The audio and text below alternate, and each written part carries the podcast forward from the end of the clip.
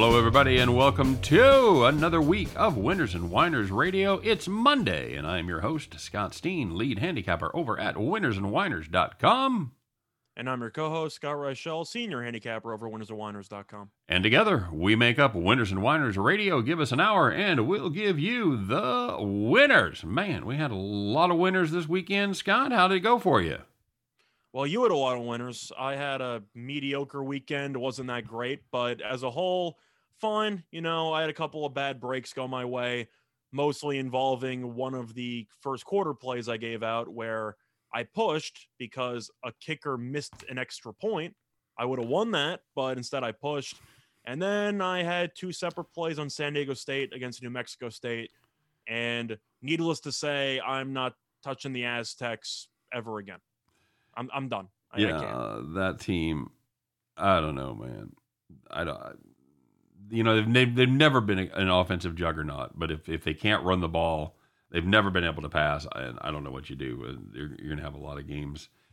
They think end up going low there. I think they're still going to be a good under team. So, well, not, I'm sure that you've had this moment before when you've been handicapping games, either for premiums or either for just YouTube videos, where you like two plays in a given game, but you have to pick which one you like more. Right. I loved the under 51. Yep. And I wrote a full breakdown. I made a video of it. And then at the last minute, I scrapped it and I chose the first half minus 20 instead.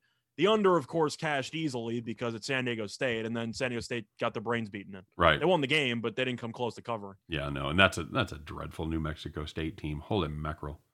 Mm-hmm. So we'll break that down a little further about what we learned and everything like that. We got a brand new segment that we're going to roll out. Uh, it's going to be it's going to be fun. And I think what we'll be doing it'll be it'll be a regular Monday thing that we try to do um, as long as there's teams that fit the criteria, and something tells me there always will be. Of course, we'll be seven thousand games. We'll we'll find some. Right, that's what I'm saying. Of course, we'll be doing our bet the farm play later. Uh, we took we took a spin on the Northwestern Wildcats with our farm team, Scott. That was. I'm surprised you're even mentioning that game. You know that that team was just awful, just awful. They could they could have been in our new segment too, but we, I think we've got some that really really deserve it. So before we get started.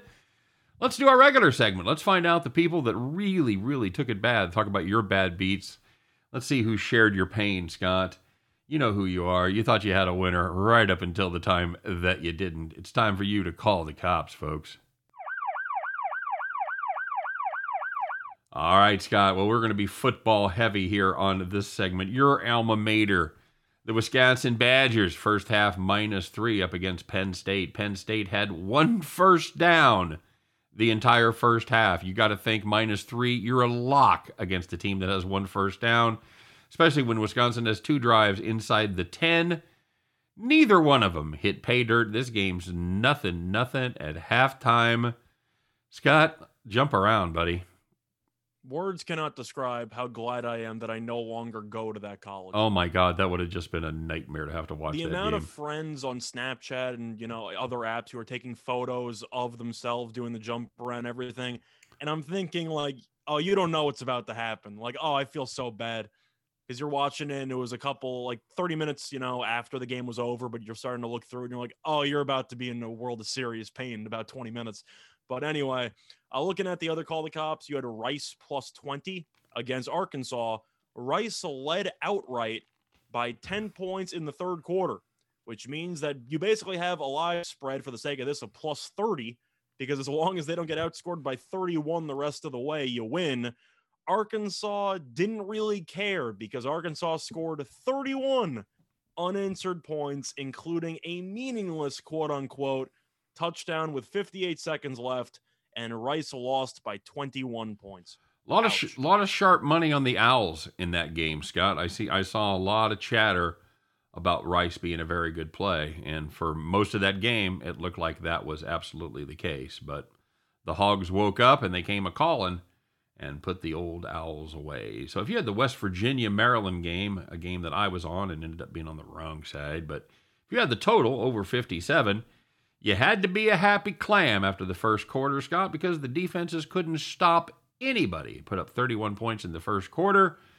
You're thinking, I am golden here. And that is not exactly what happened because the rest of the game, they put up just 23 points. Game landed on 54. If you had the West Virginia Mountaineers and the Maryland Terrapins over 57. Man, it is time for you to call the cops. I'm trying to imagine what the uh, what the uh, bookmakers would set the live total at if you have 31 points in a quarter. I would think somewhere in the neighborhood 80, of 80. 86. Uh, maybe, yeah, it has to be into the 80s for sure. Yeah. All right. Well, you know what? There was some good news this weekend. Again, there's 150 games, so you're going to find some good news and you're going to find some bad news. And we tried to narrow it down and find out who had it the best, who had the easiest, who had the graviest of gravy trains. This is the segment that we like to call the rocking chair. So the first one was Army plus two and a half against Georgia State. Army led 27 to 7 at halftime and won the game outright 43 to 10. Plus two and a half. What kind of beatdown, soldier? Army beatdown, sir. I'm glad that Army's back to looking like a potential powerhouse because there were a couple of years there. They didn't fall apart as badly as another team we're about to mention, but they had a down year or two. It looks like they might be poised for a decent season. Yeah, here's another team, another Service Academy team that we heard a lot about. They finally had a spring practice. Everything was looking great. They were going to be a big resurgence for the Navy. Mm, perhaps not so much. Uh, if you had Marshall minus three over the Naval Academy, this one was really never in doubt. Scott Navy couldn't get nada going. Led uh, 21 zip at halftime. Did the Marshall Thundering Herd and they ended up doing uh, just exactly the same in or actually they did a little better no this did, this did the same in the second half they won the second half 28 to 7 that game ends up being 49 to 7 if you had marshall minus 3 never a doubt for you congratulations In Navy's defense, they would have played better if they were on water. Anyway, uh, looking at the last one, you had Iowa minus three and a half against Indiana, and Iowa absolutely killed this team. It was a ranked game. It was supposed to be close, not really, Mm-mm. because Iowa led a 31 to three at the half, and then both teams just decided to go home early because you had six points in the second half, 34 to six. Indiana got killed, couple of pick sixes in there, wasn't really close from start to finish. So let me understand this, Scott. That means that Indiana was down at some point 31 to 3. And I don't know how exactly it broke down because I lost interest in the second half. I don't know if it was 34 to 3 or if it was still 31 to 3. But at some point, Indiana decided, you know what, we're down four touchdowns or more. Time to kick a field goal. You gotta, you know, find some positives for the next game, right? I guess so. You know, you and I on our on our standalone show there on Friday, we talked about this Indiana team. Neither one of us were impressed. Uh, we both thought Penix was maybe getting a little bit too much love.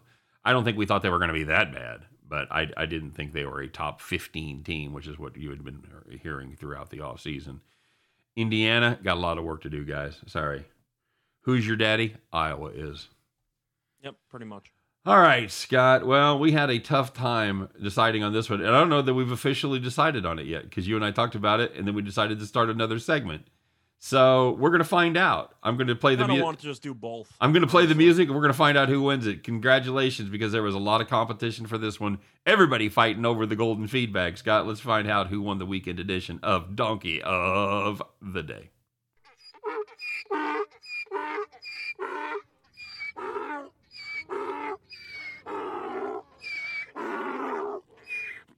I'm letting that one play all the way. It certainly deserves it. So I'm gonna ask you, since we haven't officially decided yet hmm on the fly, do you want to do the one that you think is the most deserving, and then I'll do the other one? Okay, I will. I'll start it off with a game close to home, Scott. This was a nail biter. It came down to a last second touchdown. And there is joy in Larryville because the KU Jayhawks, Scott, they are on their way. They recorded a nice win over who? South, South Dakota. Dakota. Not and not the good South Dakota, not the Jackrabbits, not SDSU. This is South Dakota University. Not a good team at all. KU fans win the game against an FCS squad and then promptly storm the field and tear down the goalpost. Holy mackerel. That is just sad. I'm sorry. I don't care how many games you've lost in a row. If you beat an FCS team, you could certainly stay around and clap and be happy. Don't storm the field. And certainly, for God's sakes, don't tear down the goalpost. You know, it's it's KU football. You know you're losing money. They may not have extra money to put up another goalpost because you know Bill Self he guards that basketball purse pretty tight, Scott. So they could be playing with one set of goalposts for the season. I don't even know. And looking at the other potential option, you have Miami because we, I know on the show, thought that Miami would once again fall apart in a big game, and Bama absolutely killed them. However, I think the peak of the comedy for the Hurricanes was the turnover chain celebration because they forced the turnover down 27 points, brought out the chain, celebrated, and then the play was overturned and there was no actual turnover in the first Put place. that So you have a chain back in the box. Put it back in the box. you have a couple of layers there. One, I get the, that every team now celebrates the takeaways with their own quirky thing, and I'm pretty sure Miami's the one who started it. You're down 27 points. There needs to be some type of unwritten rule that if you're down like three possessions, maybe your defense shouldn't be partying while you're getting embarrassed in your own home stadium. Yeah. Yeah, that's just just the the quintessential no class to me. So we have two two competitors for donkey of the day, both very classless moves in my point. In, in I'd my probably opinion. side with Kansas. 'Kay. If I had to, you know, go to if one of us had to move to the other side. The Miami one's bad, but at the end of the day, a lot of other teams would still keep the celebration. This isn't just Miami that celebrated for a turnover down 30. I'm sure that's happened a bunch of times last year when everyone started doing their own quirky thing for the defense. But the Kansas Jayhawks beating a team that they paid to show up, by the way. I'm assuming they paid South Dakota to show up Sure. because it was an FCS team. Yeah. So you beat a team that you paid to show up as a tune-up game. You're favored by 11 and a half. Yeah, you didn't beat You the number. No, you won on a last-minute touchdown, and then you rip the place to shreds like you upset a top 10 team in the country. That's pretty bad. Oh, I haven't seen that much carnage in Lawrence since um, Quantrill's Raiders hit town. That's a little joke for you history majors out there. Well, Scott, let's do our news segment. We don't even have we don't even have music for this yet. We don't even we don't even have a drop. We just we literally came up with it. This is a segment, Scott, called "I'm Not Mad, I'm Just Disappointed." Did you hear that as a kid, by the way? Uh, I was uh, truthfully a relatively well-behaved kid, so not really. I'm sure a couple of times here and there, but not as much as I'd say other kids have gotten in the past. I heard it a lot. Mhm. I, I heard it a lot. We're not we're not mad. We're, we're just disappointed. So Scott, Mhm. these are kind of this is a segment is going to be reserved for teams that have put up especially horrific performances, just mind-boggling, jaw-dropping. I'm sorry, what now? Type of performances. KU didn't make the list because they ended up winning. But Scott, we've got some on the list. Who do who do you like for? I'm not mad. I'm just disappointed. So for this one, I'm going to start off going out of order. I know you put it randomly. I'm going to vote for Washington, Okay. uh, minus 22 and a half against Montana. Okay. The other two teams we're going to mention were supposed to be bad. Yep. Washington was an alleged dark horse candidate to win the Pac 12. You you liked them, didn't you? I, I did originally until I looked more into Morris, and then I completely was off the train. I even said I liked my, uh, Montana and the under in the joint video. So I completely flip flopped on that Washington team. I don't think Morris is any good, and he proved me right. Jimmy Lake, I don't know what he's doing as coach since he took over for Petersen. Nothing productive because you were at home and you lost to an FCS team that you probably paid a million dollars to show up. But Montana's been a good FCS team. I'll give him props for that. You're favored by three touchdowns, and you don't score in the what? They didn't score in what the final three quarters of the game. Yeah, yeah, it's it's just it's it's just it's it's hard to believe. It it was just a stunning Washington literally led 7-3 after the first quarter and then didn't score again. Nobody scored in the second and third quarter. And then Montana said, "Well, I guess if you're not going to score, we might as well score some more." And they ended up scoring 10 in the in the in the final frame. Just uh, just I don't, I don't know how you get shut out for three quarters against an FCS team at home. No. That can't happen. No, I mean that's that, that's even worse than having to sit there and watch that Wisconsin game. Cuz at least is- that, at they least were the equivalent of Penn State in the first quarter or the Yeah. first half offensively, but at home for basically the entire game. just brutal. Just I don't know what I don't know what this team's going to do in the Pac-12. I mean, They, ke- they can't play offense. They've I got- mean, we talked about San Diego at the top of the hour. We talked about San Diego State and how that team can throw the ball. Morris cannot throw the ball. This No. team needs to switch quarterbacks or try something or even just you know leave the coach when you travel to Michigan next week. You got to try something. Well, they can't run and they can't pass. Other than that, they're fine because, you know, Morris averaged 4.9 yards per attempt. So that's not good through three what are you Cam? interceptions. What do you Cam Newton last year? Throw the ball downfield. Right. And then and then you go, well, we'll just run the ball down their throat. Well, they ran the ball 26 times, got 53 yards. So they averaged 2 Yeah. two yards a carry. They So got dominated. you literally can't run, you can't pass against Montana. Uh, good luck in the Pac-12, boys, because you are going to need it. But we got to talk about some of the other nominees here. Yep, we will. And a quick reminder to everybody that you are listening to Winners and Whiners Radio. Give us an hour, and we'll give you the winners, and we'll spruce in some stuff there that just entertains the dickens out of us. Scott, we got to talk about this Vanderbilt team again. A team that this this is not a disappointment. I mean, it. I mean, it is because they lost to another. They lost to a bad FCS team, Eastern Tennessee State. Uh, they were a 12 point favorite in that one. Scott, how much they end up dropping that one by? Uh, they were actually favored by 21. Uh, no, sorry, they were they were favored by 21 in that game. By 21? Yeah, they were favored by three touchdowns. Uh, didn't you tell me 12? I said 21, but the point is they were favored by multiple touchdowns. It was 21. Either way, All right. we talked about how awful that offense was. You scored three points at home against an FCS team. How do you get blown out at home by 20? And first of all, it's good for me. If you remember the win totals, which so far, fingers crossed, every team that I had over won, and every team that I had under lost in week one. So, so far, so good on all the props. But I had Vanderbilt under three and a half.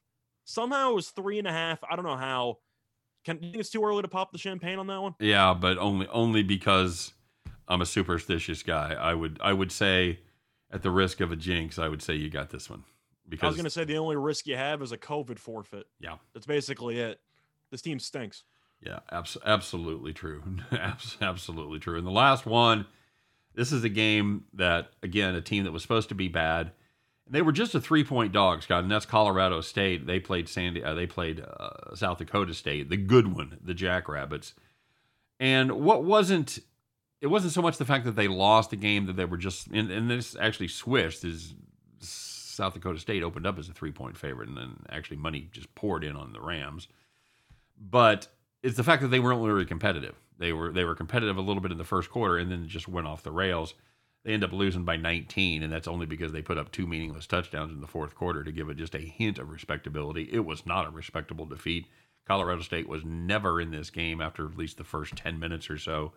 Awful, awful defeat. Again, a team they paid to show up there in Fort Collins, and they were rewarded by an absolute beatdown. I, you know, Colorado State's defense, by the way, I did hear the South Dakota State's first string and second string quarterbacks are pretty good. Yeah, well, we didn't get to see either one of them, so they probably are. We got to see the third string quarterback, Scott, and you know what he How'd he is? do? He's pretty damn good too. Yeah. So they literally, they literally have at least I don't know what the fourth string guys like, but they at least have three quarterbacks that are better than anybody that plays for Colorado State. Pretty much. Brutal, just just brutal. It's going to be a long season for the Rams there in. We we The also West. gave some yeah we gave some pity to UConn because we just feel bad at this point. We just didn't include them. They're not really like an FBS team. We don't. Know. No, really we, we just we gave them the pass. You know, we know that they lost. To, we didn't forget they lost to Holy Cross, but we'll let we'll let them have some time. The coach is going to leave after. like, It's fine. They were we- at we least they know, were. we yeah, Randy Edsall that drove him away. He's like, I don't know what I'm doing. At least they scored a touchdown. Well, they Like, were ahead. They, at- tried. They were ahead there in the in the second half. They, you know, yeah, they tried. Whatever. They puked it away late.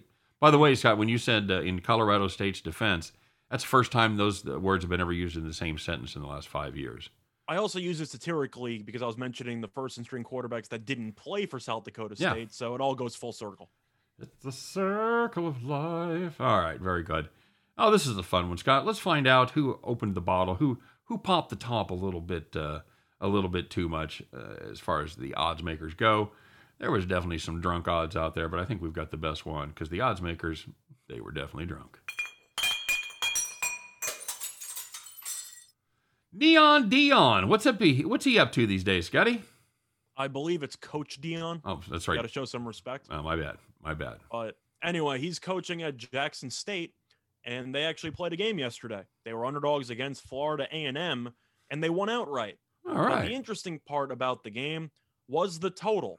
Now, Deion Sanders, probably the greatest defensive back to ever play in the history of football. Wouldn't you assume that his teams would be pretty good at defense? You think so? Yeah, sure. You think so? So the total in this game was 60 and a half. Oh, that doesn't sound like much defense. Jackson State won the game. They scored seven points. Ooh. They won seven to six. So it stayed under, The you're game- saying. The, the game went under by about 47 points. Oh, Scott, you know, the odds makers, they had a great weekend. They're they're having a good time. They they've got all their money and their time focused on the no, Notre Dame uh, Florida State game. So they didn't have to worry about the, uh, Deion Sanders led Jackson State 60 and a half. Come on. Come on. Oh, man. All right. Scott, I know there's some people that took a beating here on this one. The gambling hero of the day. Who is our gambling hero today? Let's uh let's let's find out. And of course, we need the fanfare.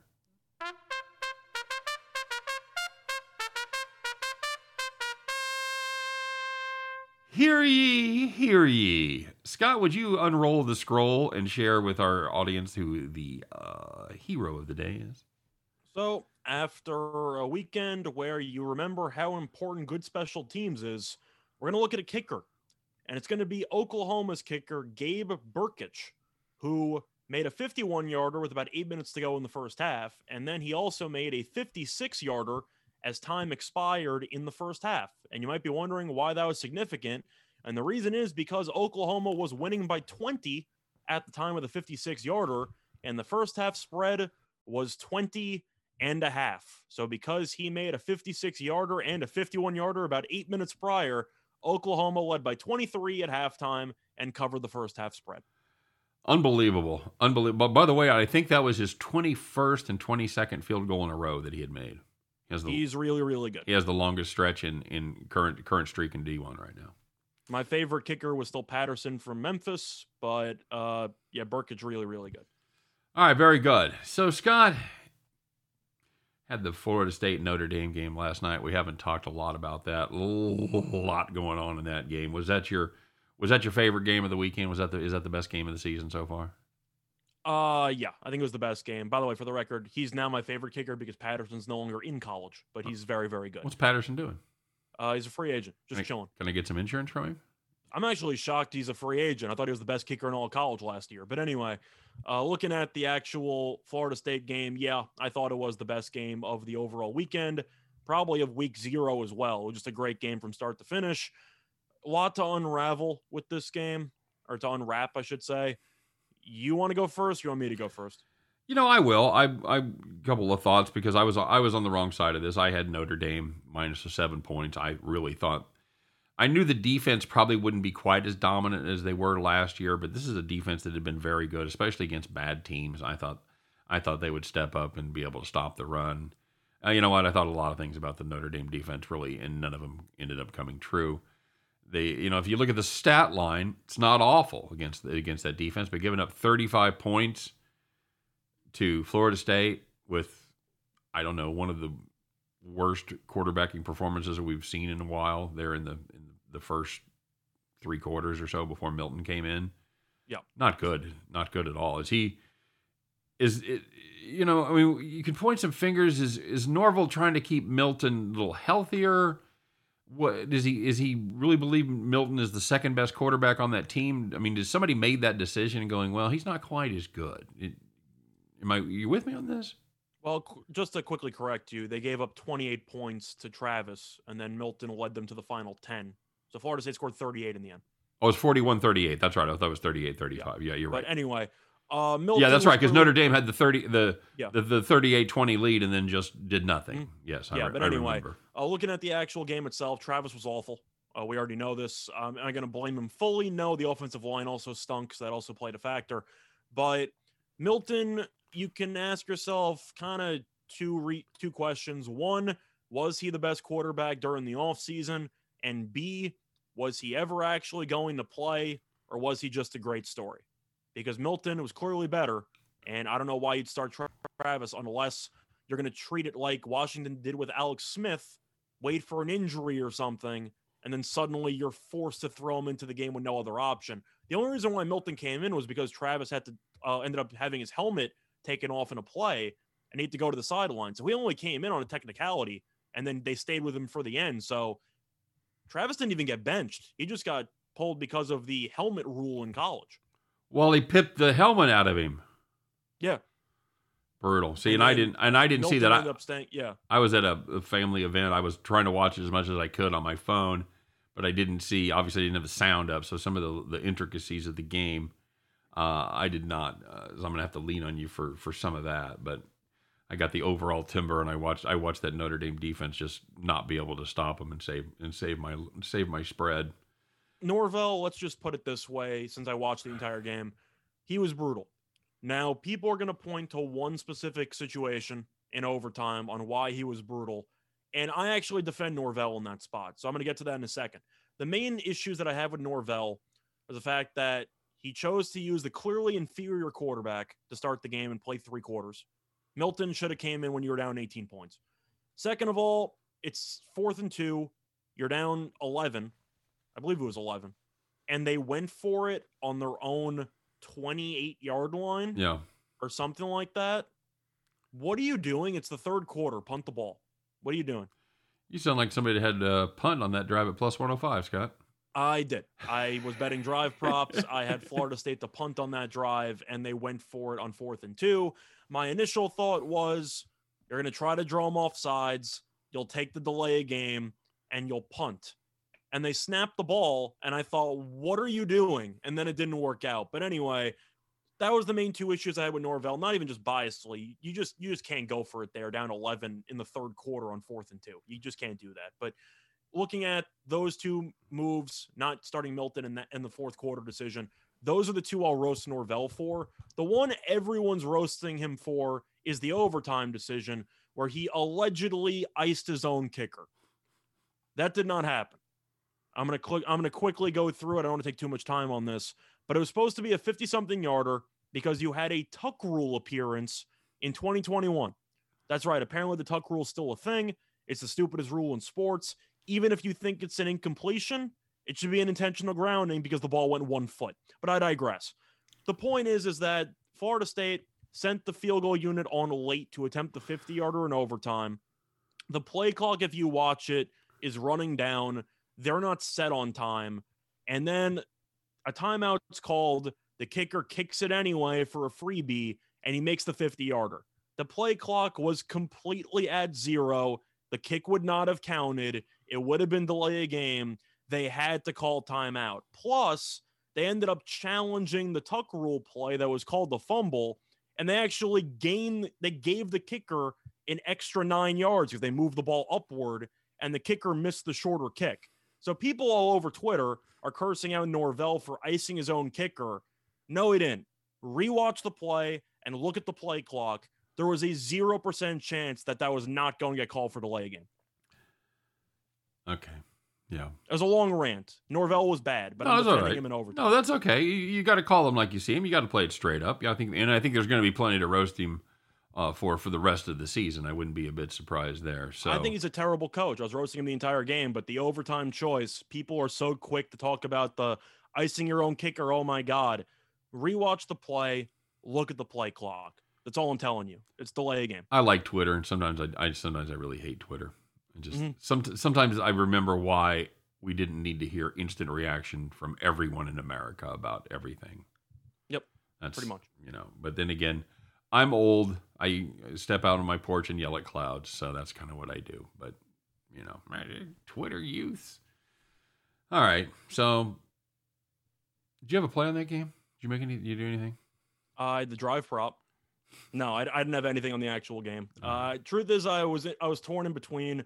I really thought about taking Florida State first half, and I chose not to just because With it the... seems like in these primetime games, at least early trend, the home team has actually done really well. Right. Uh, when it comes to just riding the crowd momentum. Especially with, maybe, with, with the Bowden thing. Yeah, with the Bowden stuff, I thought Florida State would keep it close and then Notre Dame would eventually blow it open. Yeah. I ended up just staying pat. I didn't do anything. Once Norvell went for it on fourth and two at his own whatever, and I had punt. I'm just like, I'm done. I just didn't. I didn't bother, and probably a good thing. All right, very good.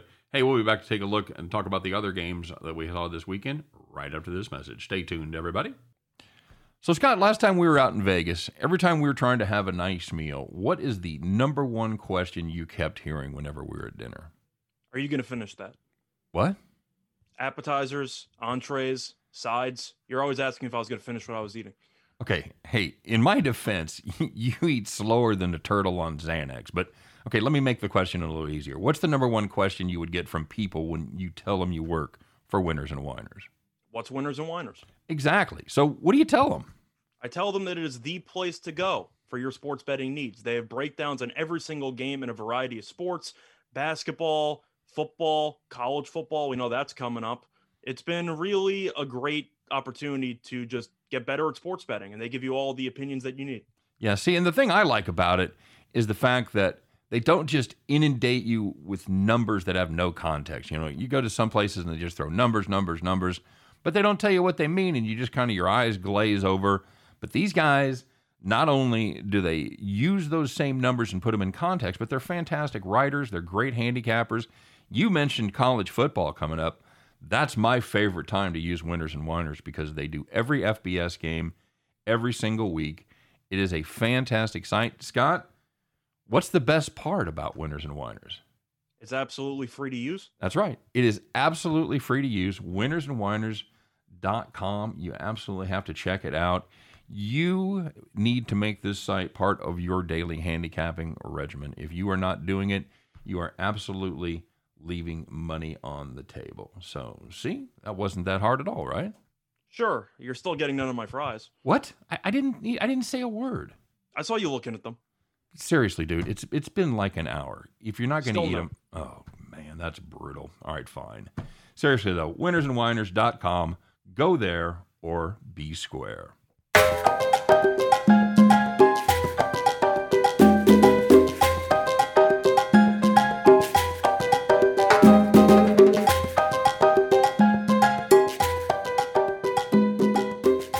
All right, everybody, welcome back to the second half of Winners and Whiners Radio. Give us an hour and we'll give you the winners. And by the way, we should have a new commercial coming up pretty soon, Scott. I'm, I'm I know everybody's getting tired of listening to that one because I know I am. So we've got We got to pay the film crew. I, I know, right? Very good. All right, my friend. Well, there was more than just the one game over the weekend. What were some of the other what were some of the other no surprising situations for you? I don't syntaxes for for I'm not sure if it was really a surprise or not. I know you had this team in one of your three picks for the weekend show Uh-huh, uh-huh. for college football. I said after week one, I gave Hawaii a pass for getting killed because I thought UCLA was just a really good football team from what I saw quickly. Right. That's a good team. Yeah. That's a top 25 team. Absolutely. Like they're they're good. If you want to talk about live bets or bets mid-season, they could maybe win the Pac-12. I think they're actually that good. I agree. Yeah, I was, you know, I I I made that pick and then you know found out I was going into the teeth of every sharp in the world who was on LSU. You know, free money or free money getting LSU right there, and I I still didn't see it. I I liked this UCLA team. I I like the quarterback. I I know more than you do. Uh, I like Charbonnet a lot more than the quarterback, but I thought the advantage was UCLA played a game already. It was at it was it was a home game, wasn't it? yeah, you see, you So see, you see yeah, I like mean, you, had a, you had a lot of advantages just off the field in general that should have helped you. out. Chard Chardonnay. What are you, what are you a fifty year old woman? Uh, well, you could ask him. That's his last name. No, it's Guy Ch- can run, Char- though. Charbonnet. Good running back. Charbonnet. Yeah. Oh yeah. He's he's a good he's a good running back. Scott, can anybody beat Alabama? Great question. Probably not, but we'll see. I am I. Then again, I'm not going to overreact because we both knew Miami was going to stink in this game. Yeah. we knew it. We we knew it was coming. We're going to pat ourselves on the back for this one because we both said Manny Diaz always underperforms in big games, and in the season openers, Bama tends to kill whoever they play against Yep. and Bama rolled in this game. So I'm not shocked. I'm not going to overreact to it. I guess my question for you is who do you think had a worse coaching day just based on result? Diaz against Bama or Orgeron against UCLA? Orgeron. Orgeron, I'll tell you what, I know he won a national champion. and He's a national champion, and everything. Are we sure that he's actually a decent football coach? No, we're not. We I don't think he is. we know that we know that he was able to recruit Joe Burrow and bring in the quarterback whisperer. Are we sure that Joe Brady isn't like the secret sauce? That's what I'm saying. The entire operation. That's what I'm saying. He brought in he brought in Brady. He's with Carolina now, of course. It's like you're looking at the Falcons when they had Matt Ryan's MVP year, and then suddenly Kyle Shanahan leaves, and Matt Ryan goes back to being a, an average quarterback, and you go, you know, maybe Shanahan was the reason why those that offense was so good. That might be the case with LSU. I know Burrow being there was great and all. Orgeron, I don't know how long you can hold on to him if you're LSU because you have serious expectations for some reason every year. They're just not on the same level, and they're arguably the same level as Auburn. I would say is that a fair comparison?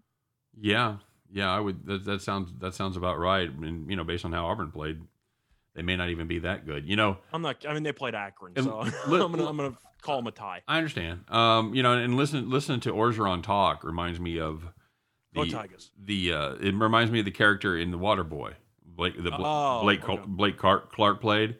You know, you know, you know, I, I don't Yeah. like I do the Cajun thing, man. I, I can't even do that. So, all right. So Alabama, you know, and the worst part about Alabama rolling is you see all these stupid things and all these stupid comments. Do you think Alabama could beat an NFL team? What NFL team No. could out? No, no, they couldn't beat an NFL team. You know why? Because they have skill position players that are as good, if not better, than Alabama's at every position. So just stop it. Just stop it. Alabama could not beat an NFL team. Stop asking stupid questions. That's my that's think my Bama- rant I for the think day. Bama maybe Don't even say it. keep it. Don't I even was gonna say say it. it. maybe to 17 points. That's we talked about this earlier about who's who's the worst team. Who do, who do we decide the worst team was? Houston, It's probably the Texans. yeah. seventeen point favorite over Bama. I think 17 is a fair number. Yeah, that's okay. That's right. Is that is that would you call that a competitive game? Is that a is that a close game? Is that deserve being praiseworthy? Of Alabama could beat whatever. If they were ever going to pull off a shocking upset like that, they would need an abysmal coach on the other side. I'm not sure if Culley's any good, so I'm going to have to wait and see on that one. Mm, Bill O'Brien's the offensive coordinator for who right now? Where'd he go? Is the offensive coordinator somewhere? Yeah, Bill O'Brien was offensive coordinator at college. Oh, at a college. Yeah. Uh, Oh no, I- God, no, no. They don't even. They changed all the locks in the NFL. Bill O'Brien. That, I thought you meant the NFL. I'm like, I don't know who you're talking about. I thought he was like an associate at Bama. That's right. Yeah, he's no, he's the OC. He's the OC and quarterbacks coach at Bama. Oh, that's right. he- he- he I replaced- thought, he I thought they put him. Okay, never mind. He replaced Sarkisian. Okay, whatever. Uh, I'll take. Yeah, so that doesn't really go. That kind of goes full circle, then, doesn't it? But anyway, Yeah. um, I'm trying to think of any other takeaways that I had. Uh, what about what about the big game? What about the the Georgia Clemson game? What'd you learn there? I learned that you can rip up your Ugalele Heisman tickets already. That Georgia defense really good. The Georgia offense. Are you so kidding? much. Are you? Wait a minute. Are you kidding me? I wrote it What? out phonetically for you. I, I I did it just to annoy you. Oh my God. Ua- Ugalele. Ugalele. Uagala. Now you got me doing it. I hate you so much. Okay. Uagalele. Okay. Either way, uh, he's not winning the Heisman. No, he's Uh, not. No. Clemson can still potentially make the playoff. Truth is, the ACC with Miami getting killed and North Carolina losing to Virginia Tech, even if Clemson runs the table, would you even take Clemson? See, I'm not even sure if I would take Clemson. That's what I wanted to talk about because that's all. That's all the talk on Twitter. All the the, the sharp people, the people that have have the blue check marks. Uh, hate to break it to you folks, but if Clemson wins wins out from there, they're going to the national championship they might. I I, don't- I, I wouldn't take them. No. The stinks. No, how do you how do you take them? So you're going to take them over Georgia? Is that what you're going to do? I don't know how you're supposed to take them over Georgia, and you can go through the other conferences and try to see. Oklahoma might lose one. We'll see what happens there. We can talk about Rattler if you want to. I don't want to spend too much time going through the Heisman stuff because it's just one week. But I was not impressed by Rattler at all. No, his his, his stat line ended up being okay. It was okay, but you threw two picks against Tulane. Come on. Yeah, Like we, we went into the to the season and said, I don't know why he's the projected number one pick. He makes a lot of stupid decisions, and he had two picks. Could have been more against Tulane. He was really awful. Still make a lot of stupid decisions. So the way I'm looking at it for Clemson, just to go back to the point, if Oklahoma ends up winning the conference, I think they're going to lose a game. That Oklahoma team is not good enough to run the table. I don't think They're, so. they're going to lose at some point. Uh, so maybe if you're comp- if you're talking about Clemson versus Oklahoma in a one loss situation, I would take Clemson. but you're assuming Bama's going to get in. If Georgia runs the table and loses to Bama in the conference title game, Yes. they're getting in. Yes. Uh, Pac-12, like no, but maybe I I I don't know. See, when I when I when I put down the topics for today, I put down as a joke topic. Um, let's discuss if the SEC gets just two or three teams into. The, I don't know if Ohio playoffs. State's going undefeated either. See Like, that?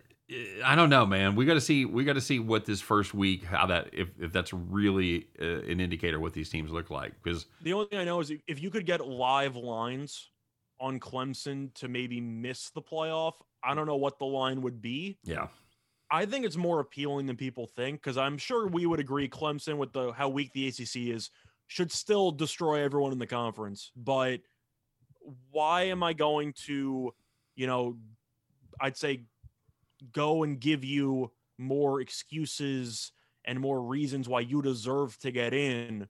You scored three points. am, am why I the do I think you're worthy of being a, a playoff team? am I the only one who's about done with the Dabo show? Oh, what do you mean by that? Oh, just his his whole act is just wearing a little thin on me. Wh- Which act? You mean like just being the up the upbeat guy with the southern? Yeah, but then he you know, but then he does the weird passive aggressive where he bitches about things where you know this isn't fair, or, you know whatever. Like I'm over Dabo. Sorry. I mean like how we shouldn't have played Ohio State because I had them ranked like ninth in my own rankings. that kind of thing. Yeah. How'd So that, how'd that go for him? Uh, I'm looking at the, I'm looking at the, I'm looking at this schedule here, Scott, and you're right. It is an easy schedule. They've got to go. They've got to go to Pittsburgh.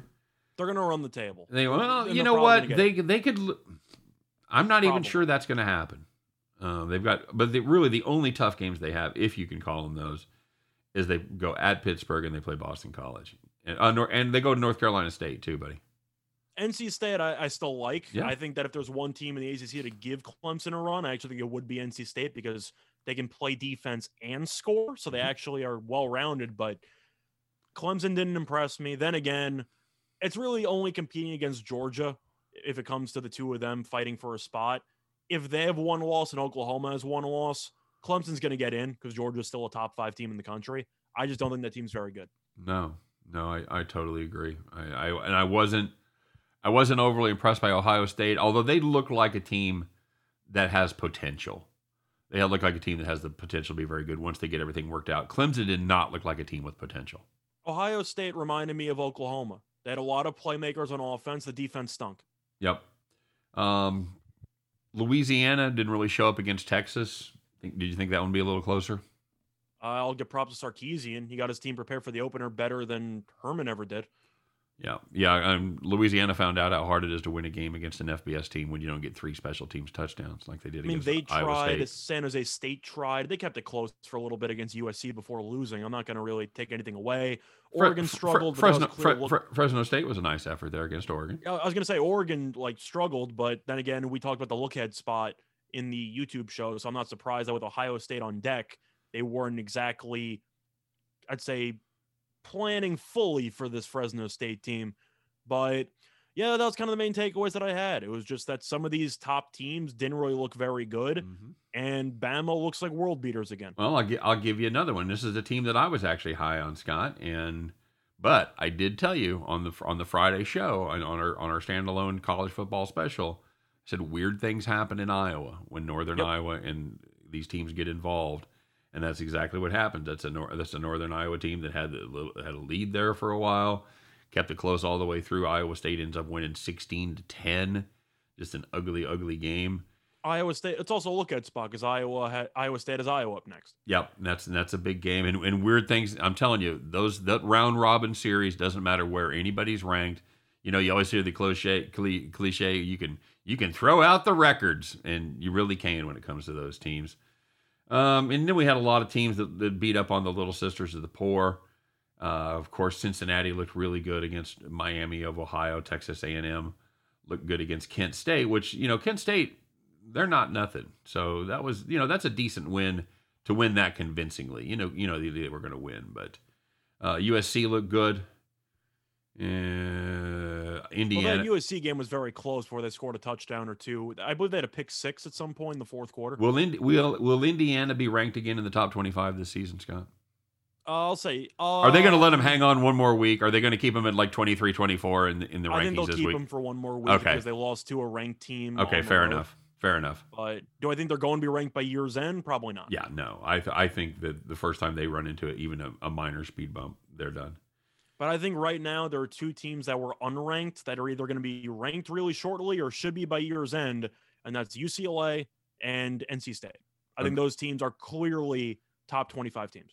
So is Tulane better than we thought they were, or is Oklahoma worse, or was it just one of those Oklahoma games? We, t- I- you know, you and I talked before the show. Uh, I've seen this Oklahoma show before. That's the, it's the same game they played against Kansas State the last two times they played, where they get off to a big lead, and then they just kind of Andy Reid it in the second in the second quarter. They get very very conservative. They play not to lose. I don't, I don't understand it. You're out there and you're you're beating the hell out of this team, and you and you take your foot off the gas. Can you explain it to me? I'm more shocked Michael Pratt outplayed Rattler for pretty much the entire game. And Pratt was good. And last year he wasn't. He was so close to converting that fourth and 15. He was one yard short on that run. But How do you feel about how, how do you feel about the hit on him? Uh, I didn't have an issue with the penalty. I thought it was no penalty. Okay. It, it was it was fine. I, they, they're making a tackle. The guy's already in the air. I'd have a problem with it. It's one of those. It's one of those things where I've seen it called before. It was, you know, as of course by that point I've had Oklahoma to cover, so I'm, I'm, you know, I know I'm not going to win. You're so, you're so, unbiased at that point. so, well, at that point I'm rooting for Tulane. I, I really am because you know, you know how I like to punish teams that that end up Yeah, screwing me. So yeah, I, I just hope you guys lose. But so I thought, I thought it was real borderline. I, I thought it certainly could have been called. It I was- I it was fine wasn't no it wasn't egregious that it wasn't. Yeah. It wasn't as egregious as not calling the targeting in the Ohio State Minnesota game. I still can't believe that wasn't. That was egregious, and it, it worked in my favor. So I'm not I'm not complaining about it. There's also a brutal call in the Florida State game. I have noted how that wasn't roughing the roughing the punter. Yeah, yeah. But you know, you have a couple of really bad calls, and that one was one that I wouldn't say they got it right, but to decide a game, I was fine with the refs letting everything work itself out. You know, and I think that is a, uh, that's certainly a homer call. If that's the other team, if it's going the other way, I think it may be more likely of a call. Yeah, mm-hmm. abs- absolutely the case. So, quick reminder, everybody, you are listening to Winners and Whiners Radio. Give us an hour, we'll give you the winners. Of course, we have a lot of breakdowns and features today, mainly guys because don't have a ton of games. We've only got three baseball games and one football game. So normally where we're kind of going wall to wall and, and laying out more picks, just don't have a ton of picks today. So you know we will we will eventually get to them. Um, yeah, I don't. I, I'm just looking up and down the, the the board here. You know, Coastal looked good. Of course, they played the Citadel, so that really didn't. Uh, Great Grayson McCall, you know, and I'm I'm so mad at myself, Scott. I took the Citadel there plus the points. Well, you said that they couldn't get a stop, and Yeah, they Yeah. couldn't get it. Well, and, and Coastal, they had their foot on the gas on the last drive, It- it- like mm-hmm. again completing a 30 yard pass that was just this is absolutely brutal. So good for them. It's a team that has made me so much money, and I felt like I was cheating on my wife. I'm not going to be. I'm going to be honest. I, I felt like I was cheating when I took the other side. And that's what happens to cheaters, Scott. You get burned. You, you end up you end up being on Maury or Springer or something. So I like this coastal team, still do, and I'll I'll try not to fade them for the rest of the season. Fair enough. All right, we'll see what happens there. So we got a game tonight. It should be a fun game. Are you excited? I'm excited. It feels good that I'll be watching in the same position Lane Kiffin will be because he's not going to be on the sideline. You know, I was wondering about that. Do you think like he's in constant contact with them? Like, do they have Didn't like we a, have this. We had this conspiracy theory about Saban last year when he, we were. There were rumors about maybe like some something in somebody's ear and he's on a phone call because. But why is that a bad deal? him. He's not suspended. No, I know. I don't even know why Uh, you got to be sneaky about it. I don't know, but remember that was the talking point. Yeah. a couple. Uh, yeah, last year. Uh, I don't know. I think he probably had his fingerprints all over the game plan. Do I think he's going to be talking to the team maybe at halftime if you want to call for a speech or something? But nah, if if you are paying the assistant coaches that much money, I'm assuming you trust them to, uh, uh, to you know, coach if something would happen to you hypothetically. Right. I don't really think he's going to have a voice in the ear during the game, maybe at halftime, but pregame is where he's going to do all the stuff. Well, and You- and well, and I don't know uh, if they've officially announced who's going to be the quote unquote head coach. I know it comes down to the DC or the OC, but Scott, the guy that's going to be calling the plays is the OC, the offensive coordinator Jeff Lebby, and he was pretty much the he's pretty much the architect of this air corral offense that Hey, you said it. Ole Miss runs. I'm gonna. I'm trying to get it started, buddy. Okay. I'm, I'm I'm trying to get it out there. Like I said, it's been it's just been tweeted one time.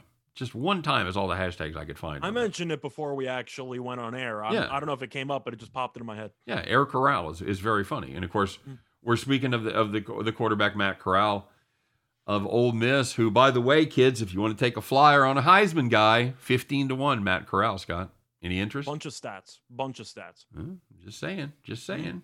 I'm just saying he's going to put up some huge numbers. He, he is going to put up some huge, huge numbers. So this is a Louisville Cardinals team, man. They're they, there. they ain't good, and they and they Yep. and they got way younger. This is this you is usually pencil them in for five to seven wins, usually six. Yep, yep. And I like Ole Miss. They're going to struggle to get there. Yeah, I I think yeah, I think you have to. Um, The only issue you have with Ole Miss is do you think that Lane Kiffin makes that much of a difference on the sidelines? But roster wise, the environment at home on a weekday, I'm assuming the crowd's going to be going crazy in Mississippi. That Ole Miss team should easily score 45, 50, really whatever they want to, because Louisville's defense isn't exactly a strength of this team. no, they weren't. They weren't good, and they just bring back six starters, Scott. So They're going to get torched.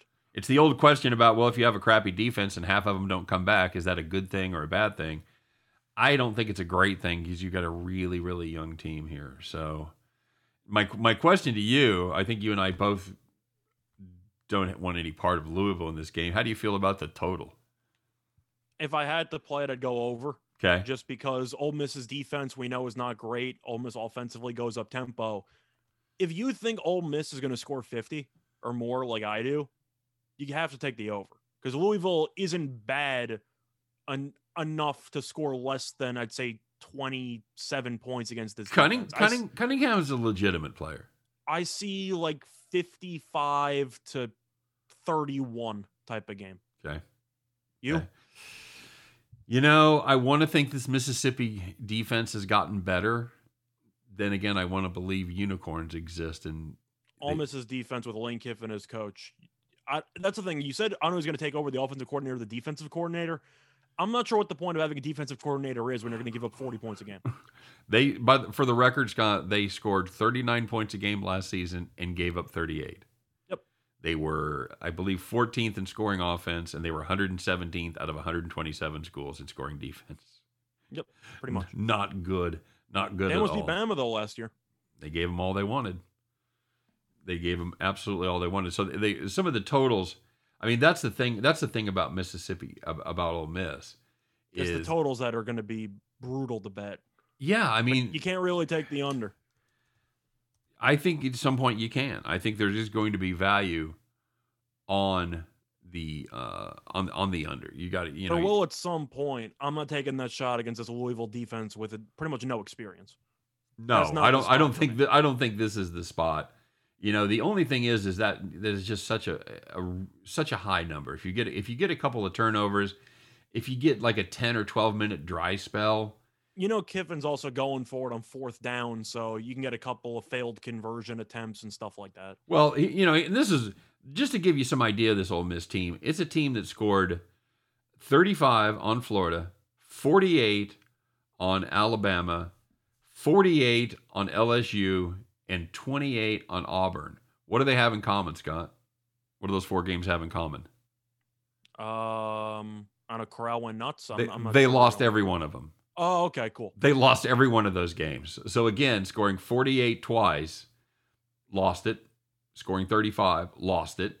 I, I can't take the under. I, I can't do it. All right, fair enough. I, I'm going to go with the theory that Ole Miss is probably the defense has gotten a little better because they can't have gotten any worse. And they did hold Indiana. Oh, I, I think they they, got held, better. They hold I- I Indiana just- to 20 in the bowl game.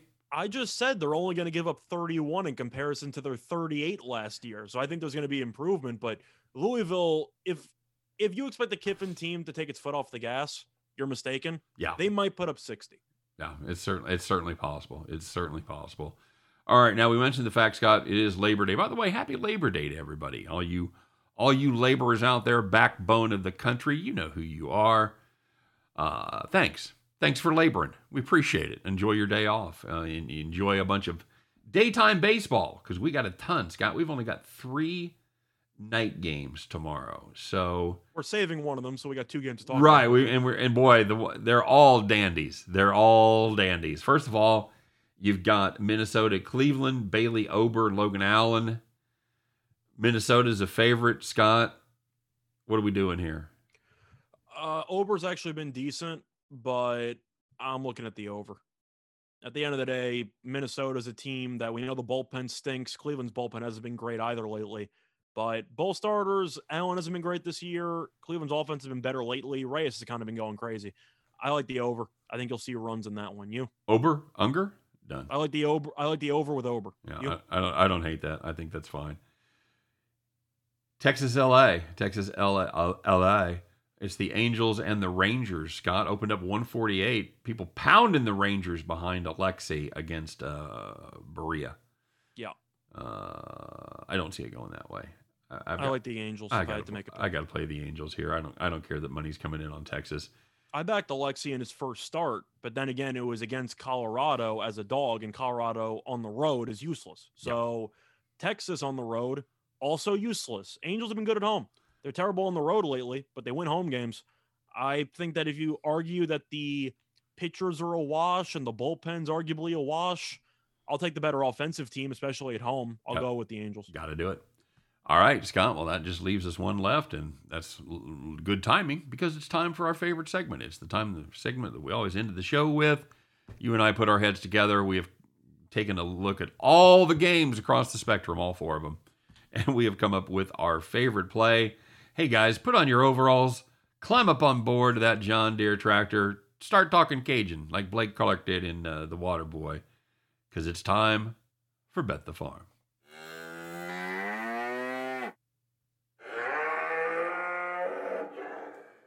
All right. Well, for you astute followers along, you'll notice that there is one baseball game that we did not mention. And of course, that is going to be the Mariners and the Astros as my boy Yusei Kikuchi goes against Lance McCullers Jr. for the Stros.